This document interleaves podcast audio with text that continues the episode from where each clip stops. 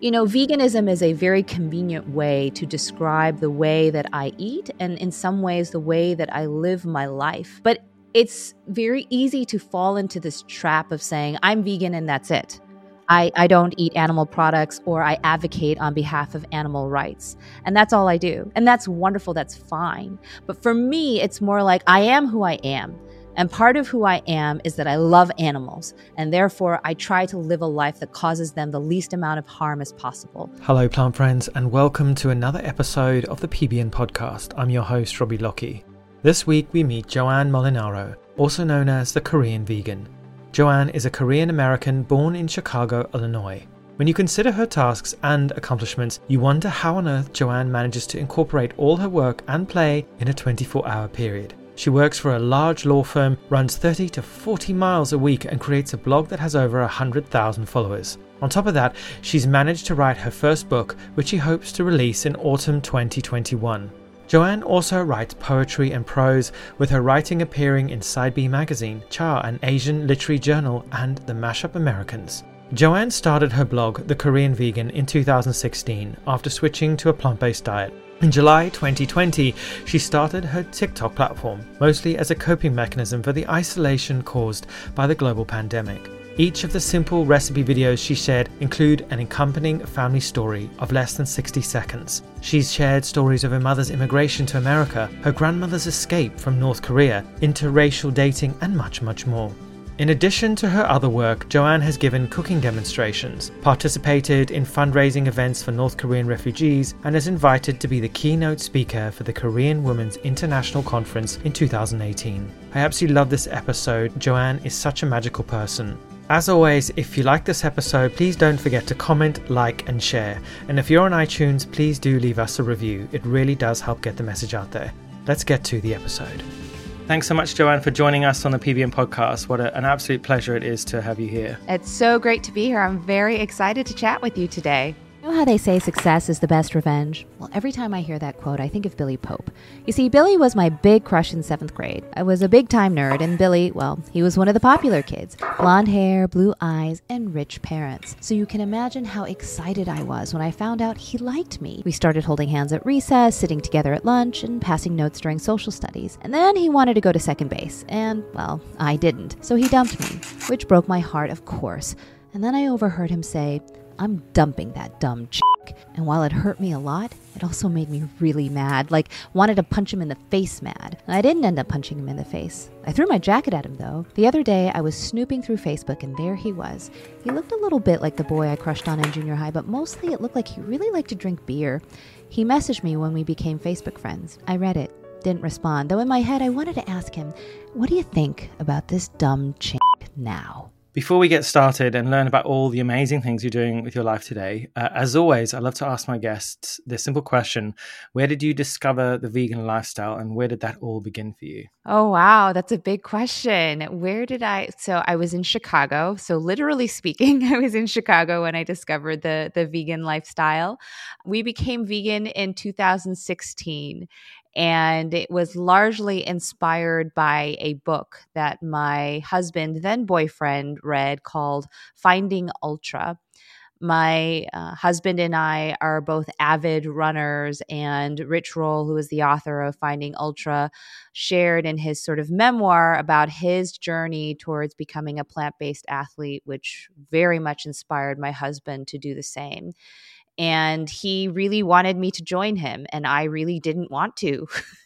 So it was a bit of a fight and he really ran sort of a campaign uh, to move me towards that lifestyle. And in about three weeks of lots of movies articles lots of tough conversations and then ultimately my own father um, becoming ill with cancer it all kind of just you know, converge to pushing me over the edge. And it was also a very non committal decision. I always knew that if I didn't like it, I could just go back to my original lifestyle. And so it was very easy for me to just say, oh, let's just give it a try. And then I realized it was a lot easier and much more fulfilling than I could have ever imagined.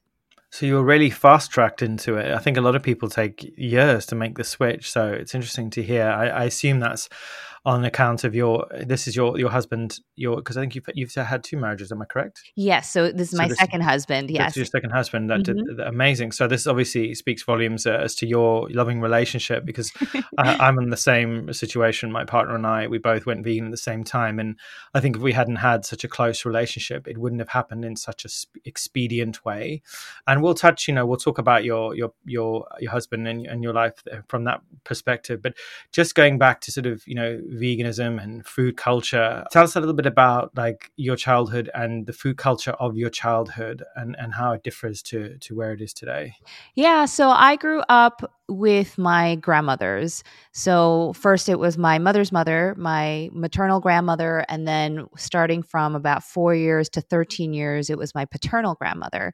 My mother worked full time as a nurse, and my father didn't cook very much.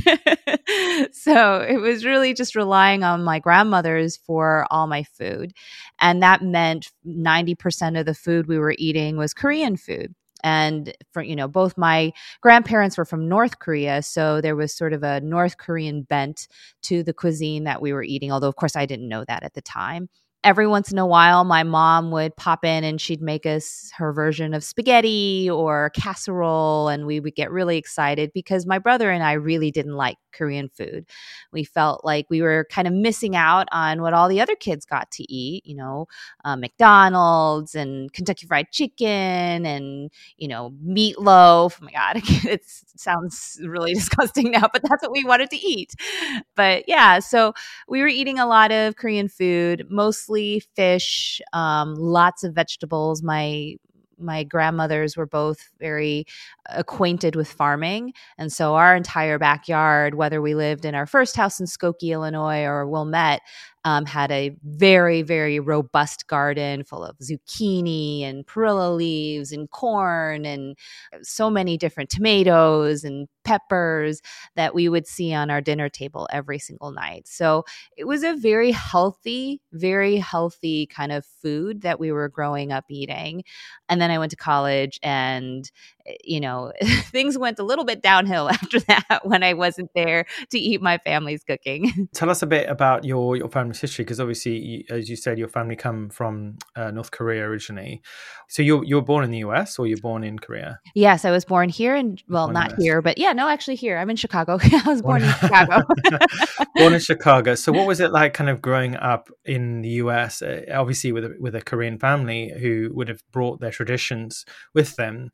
Food traditions, other cultures, and other sort of traditions. Like how I think you you know you've definitely spoken about it in your in your monologues on your Instagram, which we'll get into. But what was it like as a child, sort of growing up in American culture and and and being different from from I assume most people who you went to school with?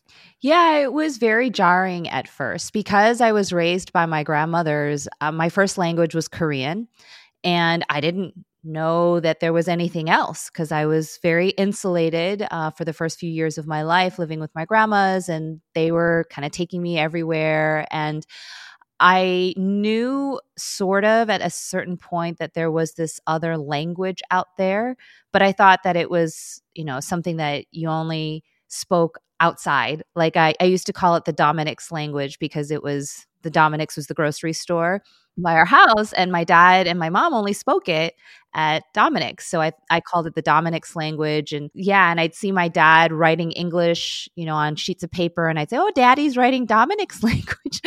and then I got to school. I remember just feeling horribly alone because everybody else was speaking the Dominick's language and I couldn't speak it. I didn't really understand it. I remember very specifically being incredibly irate at my grandmothers for making me feel so ill prepared for the outside world. Why didn't you teach me the right language? Why did you outfit me in the wrong clothing? Why did you send me to school with all the wrong food? How dare you do this to me? You've made me the laughing stock of this school. And so it was very difficult during those first few years. But, you know, kids are totally like adaptable. I quickly learned English and, you know, to the dismay of my parents, forgot all my Korean and, you know, settled in. But it was a very early lesson for me that, wow, I'm different. And sometimes being different can subject you to pain because mm. the kids were not very friendly to me at the very beginning. Yeah, I can certainly relate to that. But being someone who sort of grew up in a in a different country, I, I did. I obviously came to the UK when I was much older. I was in my sort of late teens, night early, you know, well, late 20s when I was 19 and the the shock obviously I was fortunate to speak the language but the cultural shock was was absolutely terrifying I don't think I left the house for the first 2 weeks that I was here because everything was so different you know eh, and and I think many people who grow up in the sort of western part of the world you know really take for granted what it feels like to shift your culture and to be sort of supplanted into a totally different culture permanently without really much of a choice. Like yourself, I didn't really have a choice. I was stuck on a plane by my parents and sent to uh, cloudy grey England, and it was terrifying. But as you, as with you, I also was adaptable, and I moved quickly to, you know, to what's the word, assimilate, mm-hmm, mm-hmm. which which is an interesting word, obviously. And you, and again, you talked about it like fitting in and being that kind of model American person in in all the ways you could, so that you could fit in. But you've alluded to the fact that you broke free from that. Like, at what point in your life did you suddenly realize? That you didn't need to be all of that, all that stuff that you know that's sort of pushed on us um, in a culture like the US, where you could now finally be who you truly are. Like, at what what age were you? I think that I really started to independently think that way in college, which makes a lot of sense because that's the first time I was forced to be away from my family and from their food and from their language and the comforts and safety associated with that. I had severe separation anxiety from my parents. Like, I really didn't like being away from my family. I think I, I missed the food, obviously, but it was really embarrassing. I'd, I'd go to this Korean restaurant at Urbana, which is where I went to college. I wouldn't even know the names of the food to order because I took it for granted. I just this is what halmoni, my grandma made. I don't know what it's called. I don't need to know what it's called. You know, it's just it's just the food that shows up. And it was then that I realized, wow, how much for granted I had taken my culture, my identity, all of these things that made me feel safe about who I was. And I actually majored in, or not majored, I, I minored in Asian American Studies in college, partly because I wanted to understand that sort of dynamic, you know, this idea of finding myself again through you know reading and books and literature and you know starting a dialogue internally and with other academics about what the asian american identity actually is. And and that's a ever evolving conversation but i would say that's probably when it started uh, preliminarily I used to be afraid of eating, and then I started cooking all my favorite foods like jjajangmyeon, tteokbokki, ramyeon, kimchi bokkeumbap. I realized that cooking and eating these foods was more than just a caloric equation, that these foods made me feel safe in the same way strangers speaking Korean in the middle of the airport when I'm traveling for work makes me feel safe. Sometimes, especially when I look in the mirror, I start to get afraid again. And then I think of the time my mom taught me how to make sundubu jjigae and remember that the most important parts of me are things I'll never see in any mirror you know now that you've obviously found that kind of connection how how in your sort of life today has it expressed itself compared to what it was when you were younger? So you know how if you if you were to talk to your younger self or would you give them uh, give her some advice about those feelings of feeling different? I think that if i were to give advice to my younger self i would say to be more respectful. I think that was my biggest problem was just a complete lack of respect for my parents and for my grandparents and everything that they struggled through and brought with them to the United States. I took so much for granted. I didn't realize the struggle and the heart that strung everything together for me uh, culturally uh, like whether it's the food or the clothing and of course the language and the stories that my families kind of bore with them to the united states but i never really was interested in and i wish that i could go back even if that didn't necessarily change my behavior you know as quote American, you know, whether it's assimilating or trying to do the right thing as a quote American. It would have at least changed my attitude towards my family and ultimately towards myself. It would have made me more comfortable with myself and more confident about who I was.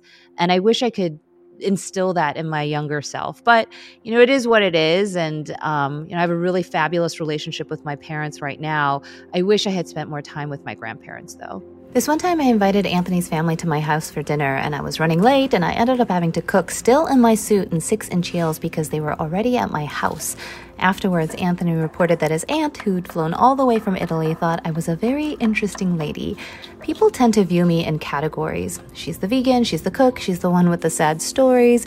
The truth is, I enjoy cooking because I love to eat, and I tell stories to help you and me feel less alone during COVID. And I'm a lawyer. I understand the law and how to use it to help my clients, and yes, the same voice that lulls you into baring your heart can be applied to judges and jurors alike. I'm not an ordinary lawyer. I have eight tattoos and I prefer a backpack over a briefcase. I'm not always the best cook. That night Anthony's family came over for dinner, I accidentally dropped a plate of homemade pizza all over the floor and nearly started to cry. Then his cousin reminded everyone of the five second rule, and we all ate the pizza anyway. I think that Anthony's aunt is right. I am an interesting lady staying on the topic of your family, food is such a big part of your life today, and we'll definitely go into that. But how does your family, or what did your family think of your your vegan or plant based uh, lifestyle? What do they think of it? Are they in support of it? Are they horrified? What where, where does it sit at the moment? They're not horrified. I think they were intrigued slash curious. Then they quickly got irritated slash annoyed, uh, and then now I think they are sort of of you know begrudgingly respectful of it i guess um uh, you know and that's not across the board everyone sort of feels a little bit differently about it but i would say generally speaking i think at first they assumed it was just a diet uh, to lose weight I kind or a of phase. Yeah, it was a phase. Exactly. it was. Uh, that's exactly the way it was. Uh, you know, labeled to me. You know, when I spoke to people about my husband going vegan because he went vegan first, everyone's like, "Don't worry, Joanne, it's just a phase. He'll get over it." And uh, so I'm sure they thought the same about me when I joined him. You know, when they realized, okay, this isn't a phase, I think they started to get a little bit annoyed probably because they couldn't understand the shift that occurs when you go vegan, whether it's for your health, i.e., plant based, or whether it's for some other reason, there is a big shift that occurs, I think, emotionally when you do that. And you really can't understand that until you make the change yourself. And so mm-hmm. my family didn't make it. You know, they didn't, none of them went vegan. So they couldn't understand what was happening to me on an emotional level, why I was starting to get very annoyed or upset with, you know, watching them eat meat so much or having so much meat at our holiday parties or why I was insisting that we try a vegan Thanksgiving. It was really difficult for them to understand that. And so there was some irritation and some pushback. But now I think seeing how much it's meant to me, that you know they love me so of course they can't help but be you know supportive and what's it like uh, in in your country of origin your family's country of origin korea how um, if it's north korea right or, or or mix of both south and north there's very it, different countries, aren't they? Yeah, they well, they're different countries, but they weren't very different at the time they were born, right? right? Okay. So they were there was no North or South Korea when my parents were born. It's it's now what's known as North Korea. But yeah, I mean, they're obviously very different today. Of course, but with with the in, well, with I mean, I don't know if people can travel freely between the U.S. and North Korea or not. But what is I guess the question is like, what is it like to be vegan in Korea? Are you aware of of much of, of the vegan movement in Korea? north or south? Do you know much of the of the sort of landscape of this lifestyle there? Well, I can speak to South Korea much more definitively than North because, as you alluded to, I've never been to North Korea. My father's family is probably not allowed to go back to North Korea um, for various reasons, and it's it's fairly dangerous. So we haven't been to North Korea as a family. Uh, I just went back to South Korea in 2019 over the summer, and you know I was vegan then, so it was very interesting to navigate my diet in that country. There are definitely ways to do it. It's not as easy as in the United States. Veganism is certainly something that is becoming much more popular in Korea than it was even three years ago.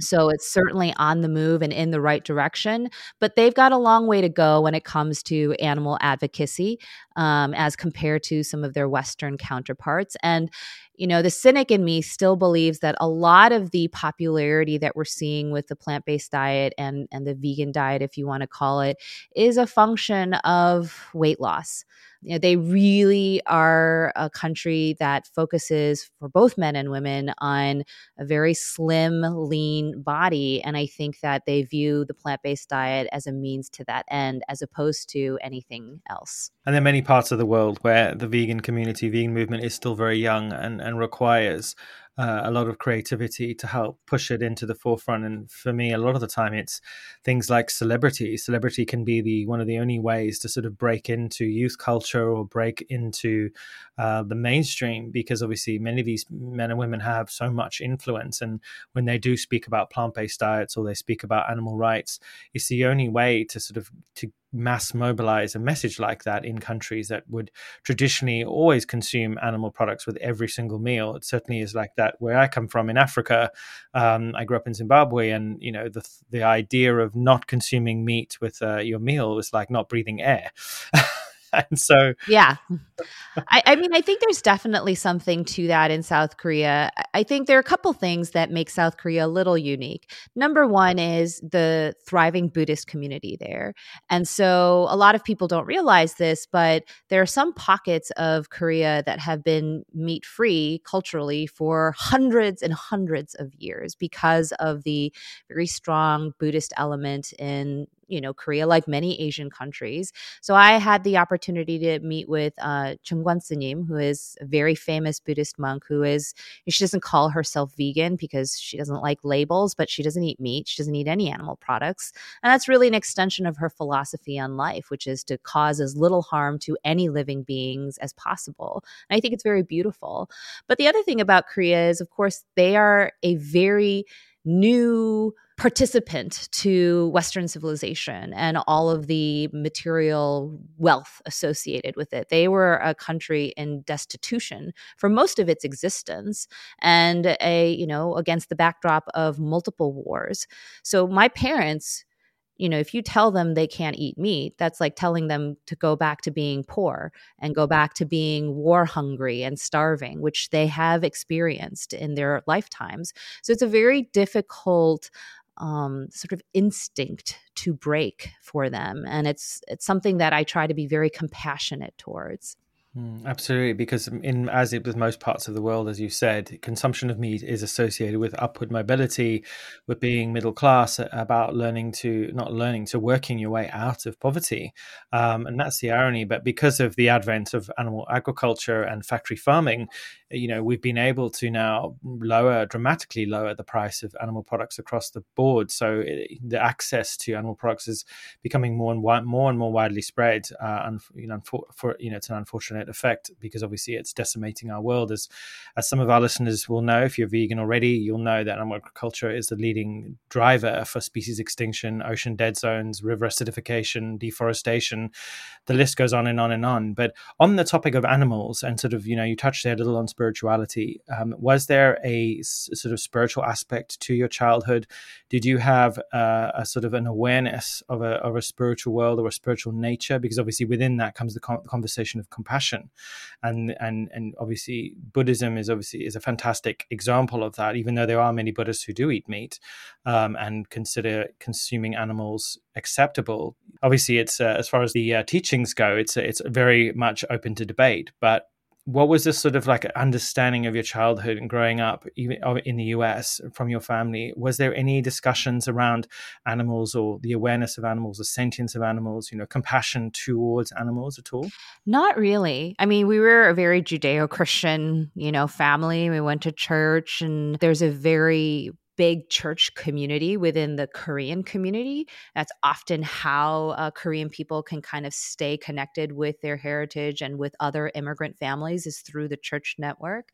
But I personally grew up loving animals. I mean, so much to the point where I couldn't watch TV with animals or movies with animals because I was always so worried that something was going to happen to them or that that they would get hurt.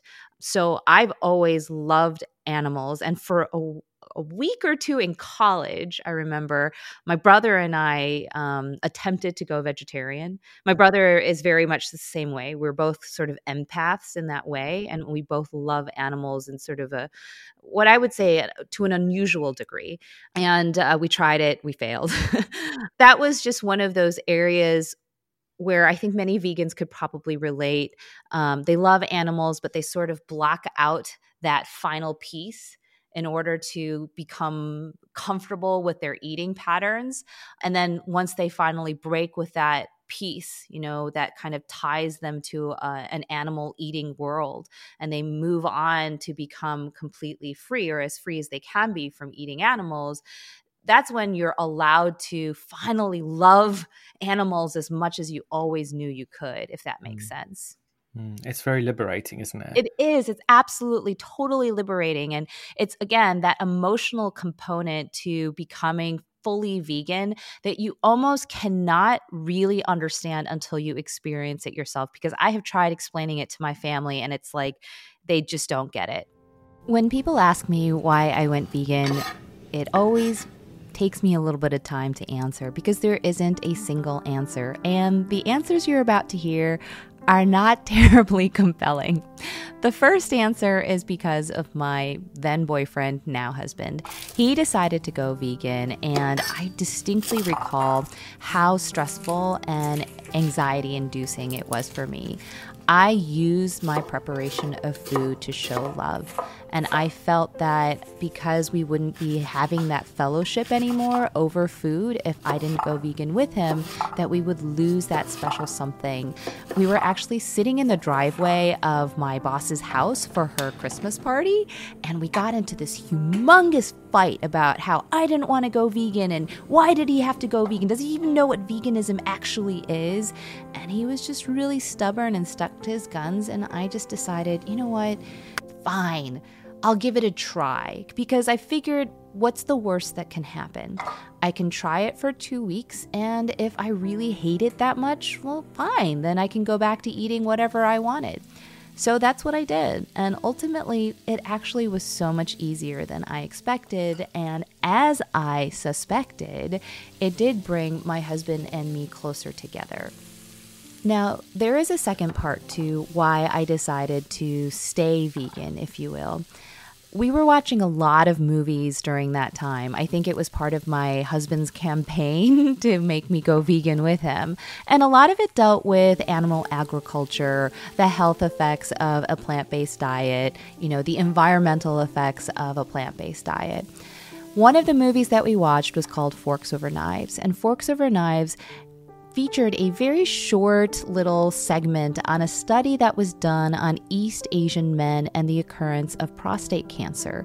The study seemed to suggest a correlation between the consumption of red meat and the occurrence of prostate cancer. So, East Asian men typically do not have lots of occurrences of prostate cancer, but as their diets grew more westernized and their consumption of red meat increased, all of a sudden you also started seeing a dramatic increase in the occurrence of prostate cancer. Mm. It is a, for me, it, it, what I call it is an unlocking of a realization because that realization was always there. We all intrinsically know that animals suffer like we do. We hear them scream or cry when they're hurt we feel their pain when they are in trouble. You know, you see grown men stopping entire freeways, getting out of their cars, and uh, almost calling pile- causing pileups to rescue a bunch of ducks. You know, waddling across a motorway or a freeway, as you would call it.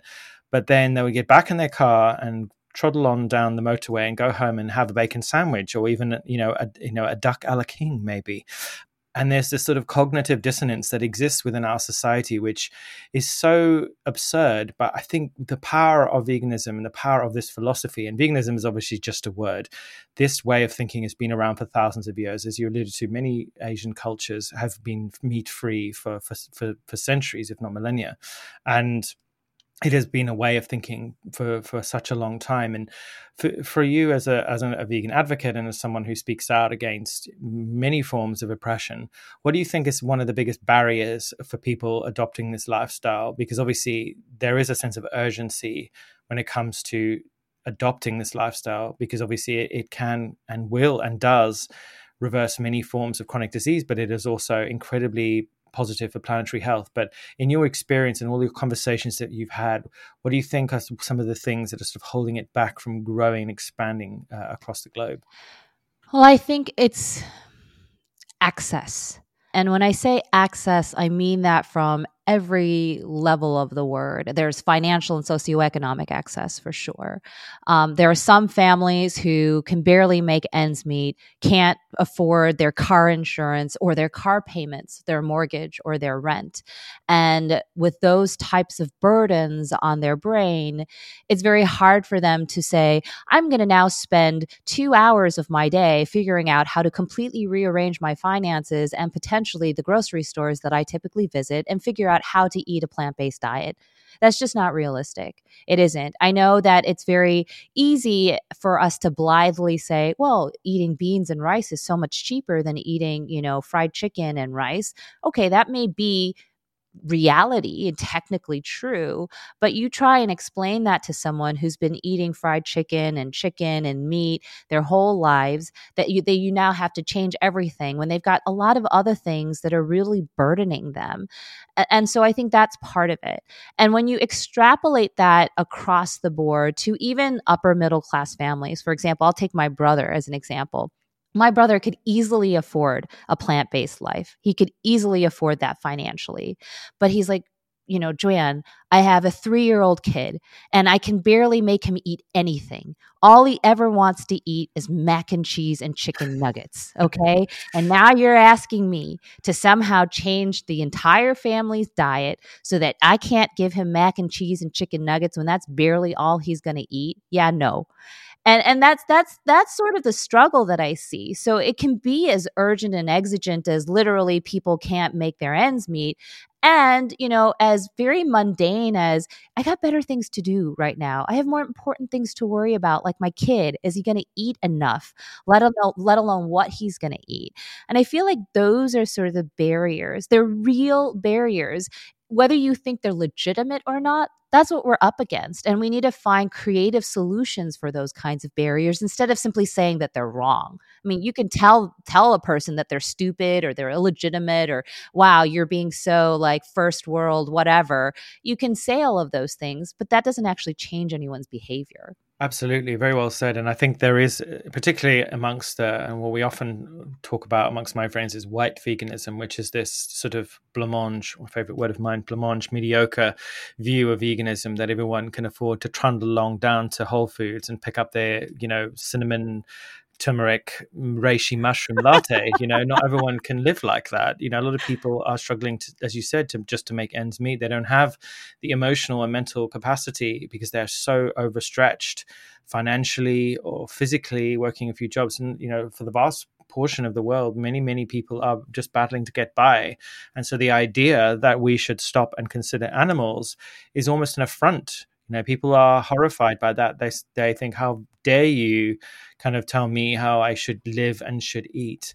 But I think you know this is the monster that is ahead of us. Is this factory farming monster that is so prevalent within our lives, which has made food in you know it's obviously subs- heavily subsidized by governments across the planet, but it is so cheap and so affordable. But it is causing so much damage not only just to people's health, but obviously as, planetary health, as we said you know there are times where it can feel hopeless. I mean when you look out at the world as, a, as someone who you know is clearly very very well read and and very well educated do you ever feel overwhelmed by the enormity of what what uh, what is ahead of us and and and the sort of the, the need really to try to unravel or dismantle this? Because it is it does seem gargantuan at times.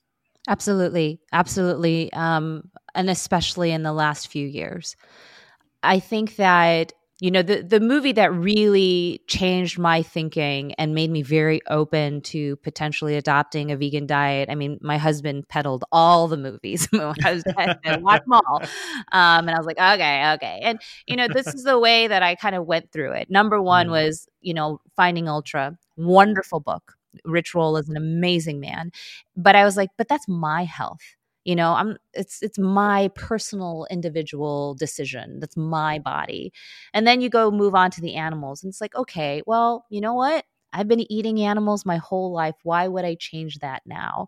And then finally, I watched Cowspiracy and I was like, okay, so now you're telling me my decision, what I eat in my house uh, for dinner, is going to impact the rest of the world, not just me, not just the animals, every living being on this planet. And at that point, I could not ignore it. I could not ignore the ethical and moral implications of everything that I was eating on a daily basis. And when that sort of slid into place, then everything every bad thing that happens in this world, and I'm not just talking from a climate change perspective, everything takes on this like high level of red alert urgency.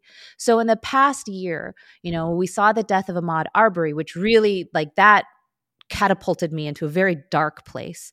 And then we saw the death of George Floyd. And since then, we have, you know, Breonna Taylor. I mean, every single bad thing that has happened in our society, especially in the mm-hmm. United States, and now heightened by this these attacks against the Asian American community. I feel like okay, not only do we need to fix these problems, we need to fix them now because we do not have time. People think that this world is going to be around forever, forever and ever and ever. And that's the fallacy that we are living under. If we continue to treat our planet the way we have been, not just from a climate change perspective, but from a human perspective, we are mm. running out of time to address these really fundamental problems of what it means to be a human being. And that has really anchored itself in my brain. And it makes me cry like a lot when I see these things happening because I feel like, oh my gosh, we need to fix these problems. And every day that we wait to address these sins against the planet and against ourselves, we are making it 10 times worse. Very well said. Very well said. And one of the ways in which you are doing this is with your art, which leads us very nicely onto the Korean vegan, which is obviously your gift to the world your artistry which is your voice. Um, obviously your food as well which is a big part of it but it's your voice. That's what i first noticed about you. I saw a video on instagram and you know there was this beautiful lady in a in a video cooking up some food and i thought wow that looks interesting and i stopped and usually usually on instagram the audio is off. You don't really you don't really a lot of the time a lot of people don't watch videos with audio but i turned it on that time and i li- and i listened to you speak and it wasn't you know it wasn't so much about what you were cooking it was what you were saying. And that completely and i have been dying to tell you that completely captivated me. I was i was instantly in love with your with your voice and your words because you have such a beautiful way of expressing the problem and then also addressing the solutions but also just sharing your view with the world. And i think for me these are one of the solutions to our many um, many of our problems is dialogue, is communication, is artistry, and is is is art and poetry and the spoken word because it. As I said earlier, it can unlock realization within others. And that is what unlocked the realization within me watching Earthlings it wasn't so much what I was seeing; it was more what I was hearing, the words and the script and the way the the, the person it was Joaquin Phoenix spoke about animals and our relationship and the interconnectedness of our world, each of us holds the power within us to be able to bring change. But a lot of us that grow up in this world, we're completely unaware of that power. And the voice is where we hold that power, whether it's spoken voice or whether we write. Eh, they're very similar in many ways. That that execution is is is so powerful, and obviously let's you know talk about the Korean vegan. Tell us about where it came from and and and share share with us about your kind of vision for it because it is very special in my opinion. Well, Robbie, first of all, thank you very much for your kind words, and also thank you for that very um, stirring sort of motivation because it's so true. I think that so many times and and I'm the same we think that as one person as one voice we don't have any power that we don't have any ability to effectuate any meaningful or long lasting change. And I didn't think that I had any ability to do that either. I started the Korean vegan mostly as a tool for myself. I needed Korean food. and I was very afraid that if I went vegan, I wouldn't be able to eat it anymore because there really weren't any Korean vegan blogs at the time. And I was like, okay, well, I need to figure out how to make all the food that I grew up eating vegan because I refuse to eat, you know, what other people eat, which was my stereotypical view of the vegan diet, which was quinoa and kale. I'm like, I can't, I can't subsist on that. That's not going to work for me. So I really started it as a tool for myself and also as a way to explore my own creativity. I'm a lawyer full time. I don't really get to do lots of creative things. So I'm like, okay, let me just try this, see what happens. I didn't think it would do anything, literally. I had no thought in my mind that I would be sharing recipes that people would actually try. I, it was really for me. then in 2016, we had a major shift in our country in terms of ideology and politics. And, uh, you know, with the onset of the new administration in our White House, I felt very strongly that I wanted to participate in a way to change people's hearts about race and their views on immigrants. And I didn't know how to do that. I, I, knew how other people were doing it. They were going out in the streets and they were yelling and or they were becoming politically active or ranting on Facebook and things like that. And I just didn't think that that was the most effective way that I could contribute to the discussion. At the time, I think I had like 4,000 followers on Instagram. And I was like, hmm, well, I've got a quote platform why don't I start sharing some stories about my family and making them relatable and making them human so that no matter what color you are and no matter what political ideology you adopt, you can say, Hey, I, I kind of understand. I relate. That resonates with me. And so that's what I started doing in 2017. I started posting very short vignettes about my parents and what it was like growing up as an immigrant family here in the United States that's really the beginning of what you see now in the Korean Vegan, which is a now video platform more than it is a photographic one. Anytime I go for a walk or a run, I look for the white line down the middle of the path because my mom once told me that she stayed up all night long drawing that line to make sure that no matter where I ended up, I would always find my way back home to her. When the full moon is out, I like to smile at it because Amma told me once that the reason the moon follows me everywhere I go is because he likes me. I never wear sandals while riding my bicycle because I once fell and skinned my knee, and instead of soothing me, Amma told me it was because only idiots wear sandals while riding their bikes. It sometimes looks like I'm swishing my butt back and forth when I walk, not because I'm trying to be provocative, but because Amma was always embarrassed that our calves wouldn't touch, no matter how hard we pressed our knees together, and so I walk as if I'm on a balance beam to hide the gap between my legs. I like to check the closets of the people I love because once Amma packed all her things and walked out the door, and I thought she would never come back. She did. But I couldn't stop checking her closets after that. And now sometimes I check Anthony's too. I'd love to understand your method a bit. So, obviously, there's one aspect which I love is that you're very sharp and very witty. Have you always been like that, or is that something that you've developed? I do not consider myself sharp or witty whatsoever. I'm mostly self deprecating, which sometimes it, it, it, may resemble wit, but it really isn't. it's amazing. And also, you have this sort of no BS, no bullshit approach to talking about things like love and death and pain. Do you think that's why people love you? There's no filter there. You just say, you speak your mind, and if people like it, amazing. If they don't, they can take a hike. Yes, take a hike. I think, I think that that does resonate with people because I think we have gotten to a point in social media culture where people are starting to get pretty sick of the sort of facade, the fake, I live a perfect life we don't live perfect lives. And sure, it may be fun to fantasize about that life. But right now, particularly with everything that's been happening, a freaking global pandemic, we're hungry for solutions. We're not hungry for fantasy anymore.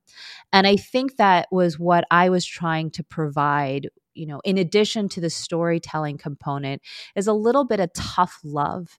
And that's the kind of advice that I want. I don't want advice that's frilly and, you know, based on fantasy. I want advice that's practical, that I could literally implement the moment I walk out of that room. And that was what I was trying to impart as well. the the process you obviously mix for anyone who hasn't watched it please do go check out the korean vegan on instagram the process is you're cooking and you're speaking and they're very well edited and put together. How do you plan that? Do you write a script before? Do you wing it? Like how do you put them together? I do not wing it. I am not a winger. Um, i definitely write out everything that you see in these videos literally word for word. I don't always say them word for word, but I like to have everything written out. So at least my brain knows ahead of time exactly where it's headed, what the beginning, middle, and end of each 60 second video is going to be. So I definitely write it out.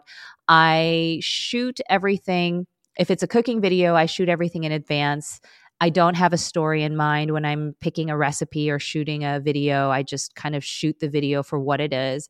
And then afterwards, I'll sort of think about things uh, and write down a short little vignette that attaches to that cooking video. For the advice videos or the auntie or como videos, I won't make one unless I feel like there's something that I want to share. So I'll already have an idea in my head and then I'll write it down, the entire script, and then I'll shoot it and then edit it and post it. Amazing. And and what obviously there are many different monologues. What are one of your most popular and what, uh, what was it about? I think probably there are a couple of stories that are really popular. The one about my father and me getting a divorce, that is hands down my most viral cooking video. And it's with my spicy, crunchy garlic tofu, which is also my most popular recipe. Definitely. That answers the next question, which was what was your most popular recipe? that is, there you go. They go hand in hand. That's not a coincidence, right? Um, so that's my most popular recipe and my most popular story time video.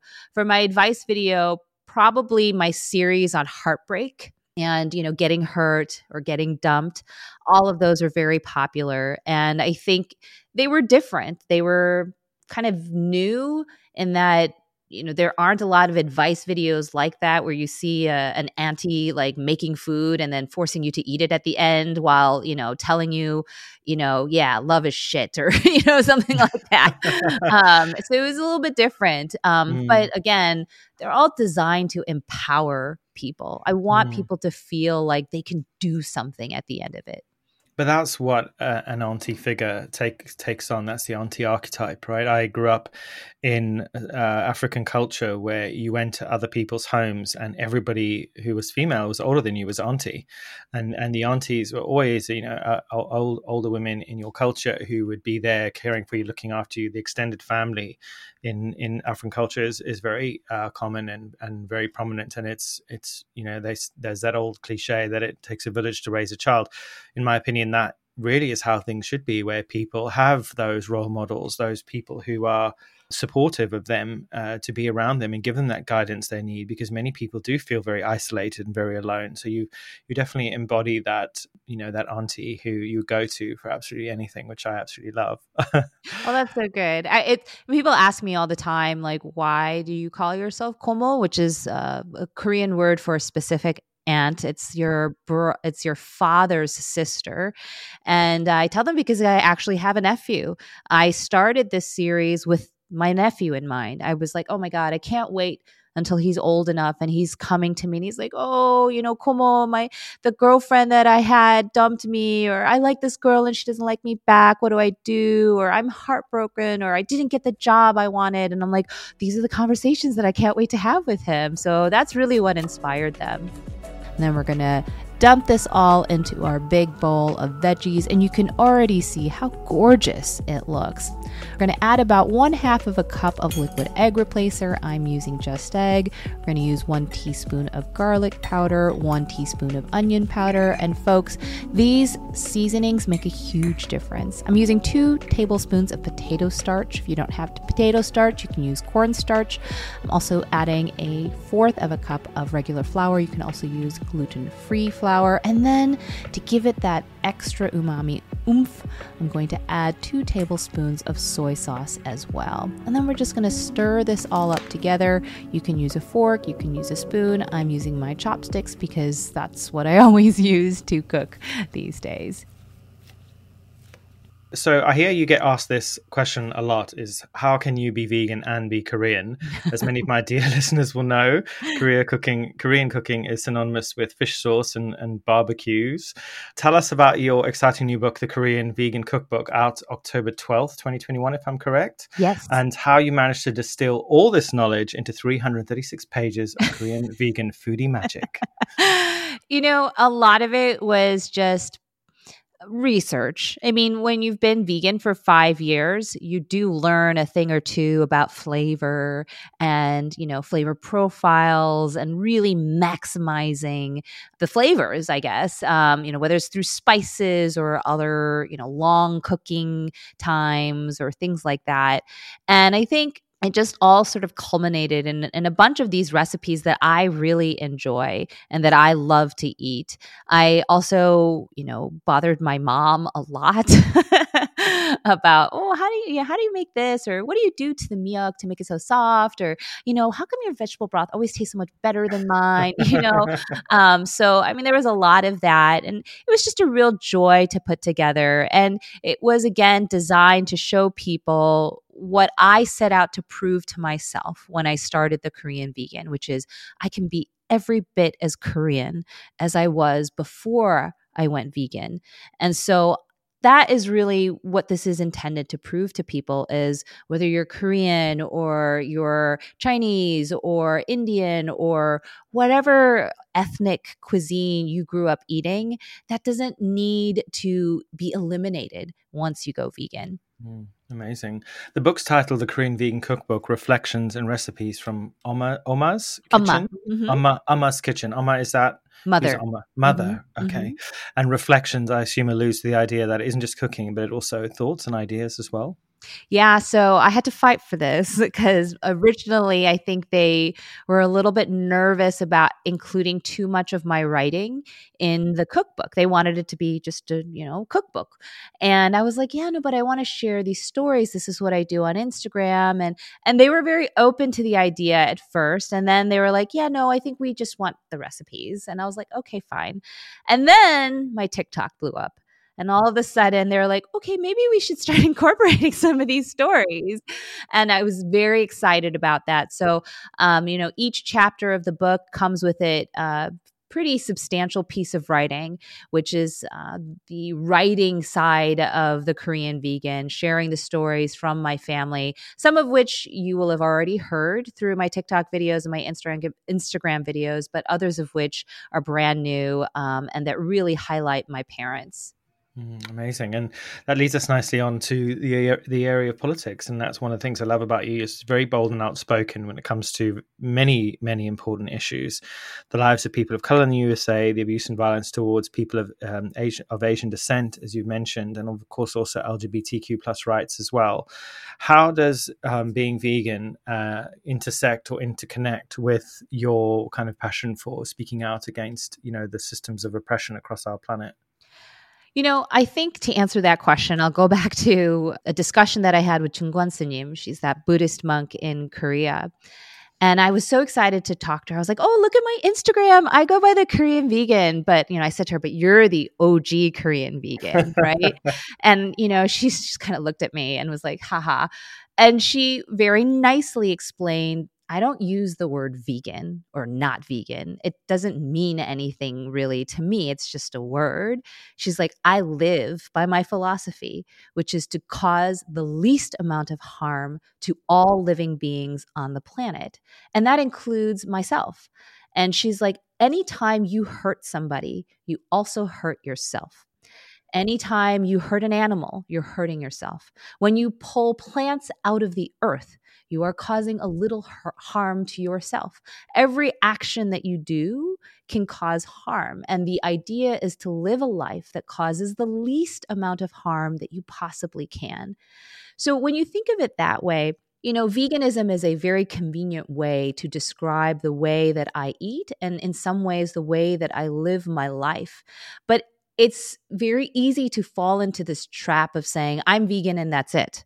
I, I don't eat animal products or I advocate on behalf of animal rights. And that's all I do. And that's wonderful. That's fine. But for me, it's more like I am who I am. And part of who I am is that I love animals, and therefore I try to live a life that causes them the least amount of harm as possible. Part of who I am is that I care about this planet and I care about the existential threat imposed by animal agriculture and the way that we eat. And therefore, I'm trying to do the things necessary to mitigate against that danger part of who I am is that I care about racism and the evil impact that it has had on humanity and this planet. And therefore, I try to do things that fight against racism or any kind of discrimination to any disenfranchised group. So these are the things that are just who I am. And everything that I do is an extrapolation of who I am, veganism included. And so for me, I can't view it as buckets, you know, like categories of activism. It's just this is who I am and I communicate how I feel. And these are the things that have always been important to me the elderly, children, animals, and race. Those are the things that I grew up feeling very strongly about. At what point did you find the courage, or was it a process for you to be able to speak about these things uh, that you care about so publicly? When there are so many people out there who have public platforms or who have, who find fame through whatever they do, who who don't speak about these things for fear of you know not selling enough books or not selling enough movies, or was this a, what kind of process did you go through as a person to be able to say, do you know what, this is stuff I care about, I'm going to speak about it, and if you don't like it, take a hike. That's you know, you're so right, Robbie, because I don't I don't want to lie and suggest that I've always been this way. I fell into that trap for a long time as a food blogger. I was like, "Oh, I don't want to ruffle any feathers. You know, I need followers. I don't want them to, you know, not like me or be mad at me or not, you know, I got a lot of that uh, when I first started talking about these issues. But I would say in 2017 was when I started sharing stories about my family. And that was a very gentle way of opening the hearts of my followers. I never talked directly about politics, never mentioned any of that stuff. It was just, hey, listen to this story about what it was like bringing kimchi to kindergarten instead of Lunchables. It wasn't great. you know, so that was the way it started. In 2000, I would say last year, with the death of Ahmaud Arbery, that's when I was like, okay, this isn't enough.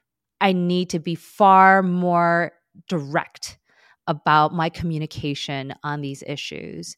And I really started to do a lot more reading and more introspection because I wanted to be an effective communicator. I didn't want to just like, blah, you know, like just put it out there and just like, this is how I feel. You know, I really wanted to do it effectively and strategically.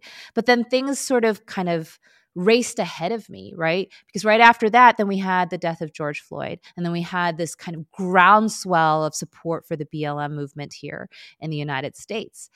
I got caught up in that wave as well. And at that point, I just kind of like ceded to my feelings and my emotions and was just like, I'm just going to put what I feel out there. I got a lot of pushback a lot of people were unhappy with the direction that the Korean vegan was moving in, but probably not as much as other food bloggers because they knew that my my cuisine is cultural and ethnic and that my culture is a central aspect of the Korean vegan. So I didn't get nearly as much as I'm sure some of my peers did, but I made it very clear that this is who I am and like you said, if you don't like it, you can take a hike. And I think at some point I even changed my bio to make it explicit. Like it's very clear, like, hey, I support BLM, LGBTQ rights, you know, women's rights. If this is not for you, you self select and remove yourself from me because I don't want an audience that's going to be up in my face when I start screaming that I'm very happy that Donald Trump is not president anymore. Okay. Amen to that.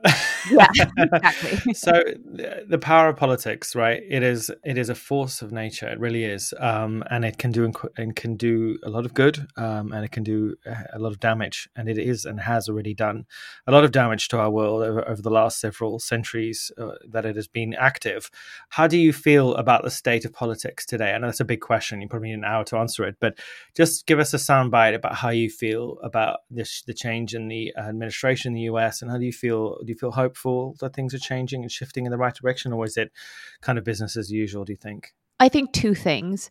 Number one, I had dinner with my parents a couple days ago. It was my birthday, so I went over to my parents' house and we had dinner. And my parents have been lamenting the status of politics in South Korea for the past several months.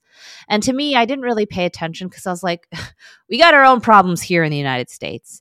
And particularly in the early days of the pandemic, I very seriously considered like requiring my parents to move back to Korea because you know here things were literally falling off the rails and everybody was getting sick and people were dying and there was really no light at the end of our tunnel uh, given what the administration was doing or not doing uh, in support of of the community but then you know things finally got on track and my parents were very adamant about staying here in the United States.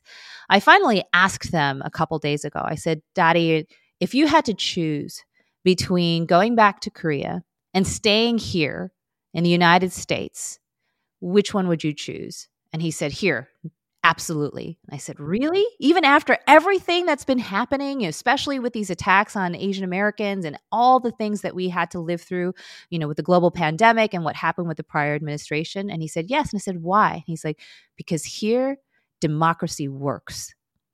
And that sent chills down my spine because my father has lived through so many political regimes where he has seen the hope of democracy spread and then completely betrayed over and over and over again. And he has lost hope for democracy in his home country, but he still maintains that hope here in the United States. Considering we can't trust our politicians and considering that the situation is as bad as it is and has been, do you feel like democracy is dead or do you think that we are going to see a real shift in the right direction because I think obviously of four years with four years of Donald Trump, it, it felt like a, a, complete and utter circus. I mean, we were sitting over here in the UK, shaking our heads almost on a daily basis about what was going to happen next.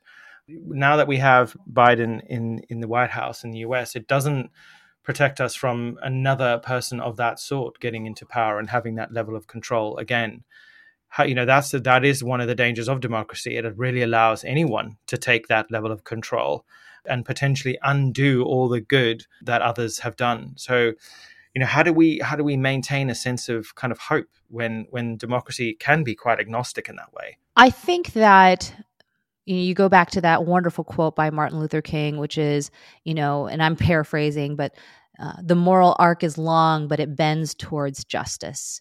And it's very easy for us, particularly when we're in the middle of a global pandemic, for us to think that you know these last four years are so pivotal to human history and where we're headed but if we look at it from a total top down view, I do think that we're headed in the right direction. And I think that there are a couple things specific to the Biden administration. And my number one reason why I you know voted for Joe Biden, uh, which is his take on climate change. I, I don't think that he views it nearly enough as much as an existential threat as it actually is, but certainly it's an improvement from the prior administration and his commitments to um, addressing the harms of climate change are at least in the right direction. And that is very important. Like I said, it literally is the foundation of everything that I think about these days because there's no problem as important and critical to fix than climate change. There literally is nothing because everything else happens on this planet, right? Without it, nothing else exists. And so to me, that was a really big and important win for the world, not just for the United States. But I think the other thing to sort of think about is democracy's big asset is freedom of speech. Speech is so important. Why? A, because it unearths the ills of the world, right? We did not know for a long time that there was this really burgeoning anger and rage that was simmering that that's what put Donald Trump into office. There was an illness in our country that i think was just either being ignored or we just didn't know of it right? The other important aspect of freedom of speech is normalization. We now have someone who's got the megaphone, who believes that climate change is a problem. And hopefully, he will use that megaphone to build that into people's hearts no matter who they voted for, make them understand how critical this problem is. And therefore, in four years, maybe more people will understand the urgency underlying climate change and be willing to do something about it, whether it's as simple as replacing their meatloaf with, you know, beyond meat once a week or as voting the right person into office who will do something about it. Very well said. Very well said. One of the um, other aspects of your life is that you are a lawyer, very busy and demanding job. That is. Um, how is it that you're able to juggle a job like that plus run what could be a very busy uh, content platform creator page? Do you ever wish you had more time or would and would you ever consider stepping away from law and doing the vegan uh, the korean vegan full time i think that you know part of the secret to my ability to juggle is um, very kind patient and generous people like yourself who are willing to be flexible with my schedule and accommodate last minute uh, i have to go to court so i can't do the podcast today. Um, so that you know has been really great. Working with people who sort of understand that my schedule is a little bit unpredictable. For example, my publisher. I mean, it typically doesn't take three years from book deal to, to publication date, but it did for me because they realized I can't be in the kitchen, you know, every day testing recipes and writing things down and taking photographs. I have a full time job. And the other thing is that yes, I do have a full time job, but I'm lucky in that it's not one of those jobs where I literally have to punch in, you know, at 9 a.m. and leave at 5 p.m. Sometimes that is really sucky because sometimes that means I'm at the office from 6 a.m. till midnight. You know, that's my job. But sometimes it also means that I'm at the office from, you know, 7:30 to 12:30 because I've got a slow day. So I have a very flexible schedule and that I get to control when I work as long as my clients are getting what they need. They don't really care what hour it's at, but you know, that affords me some level of control. But I also have to be very very honest, which is sometimes the Korean vegan is going to be neglected. And I've said this on every podcast interview I've given. My clients get 100% of Joanne. They don't get 80% or 70%. They get me when they need me, even if the Korean vegan is like, hey, but there's an interview, or wait, you need to do a YouTube video. Nope, nope. That just means I'm not going to do a YouTube video that week, or I'm not going to post on Instagram for a few days. And that's just the way that it, it kind of works. And so far, it's been okay.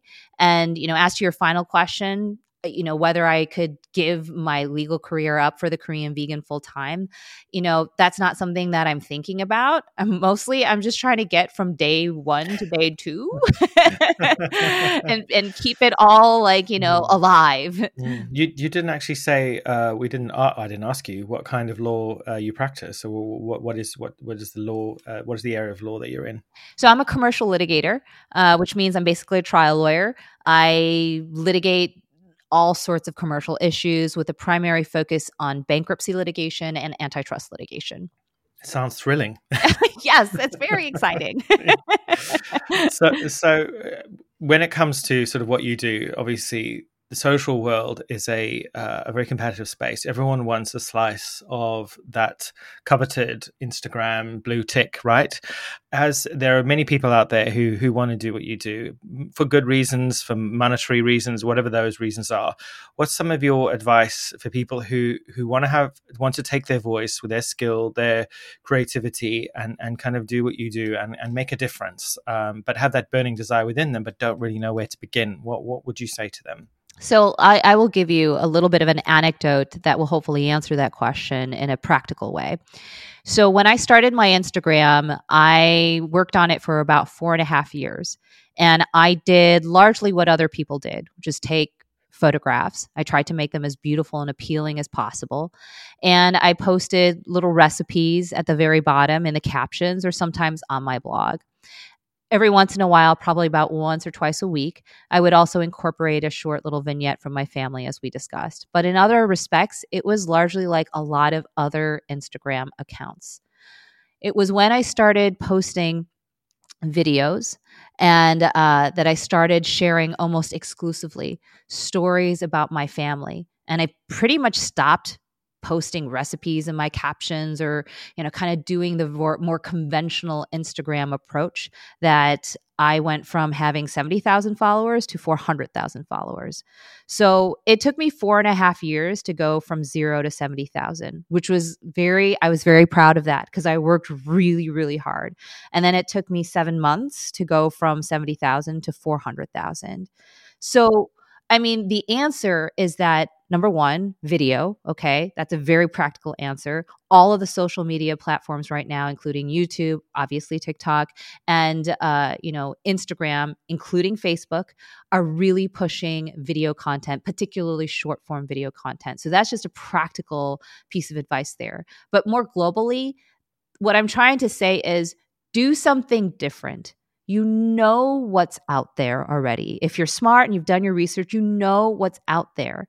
Now add value because it's it's simple supply and demand. There's only so much demand for what it is that you want to give.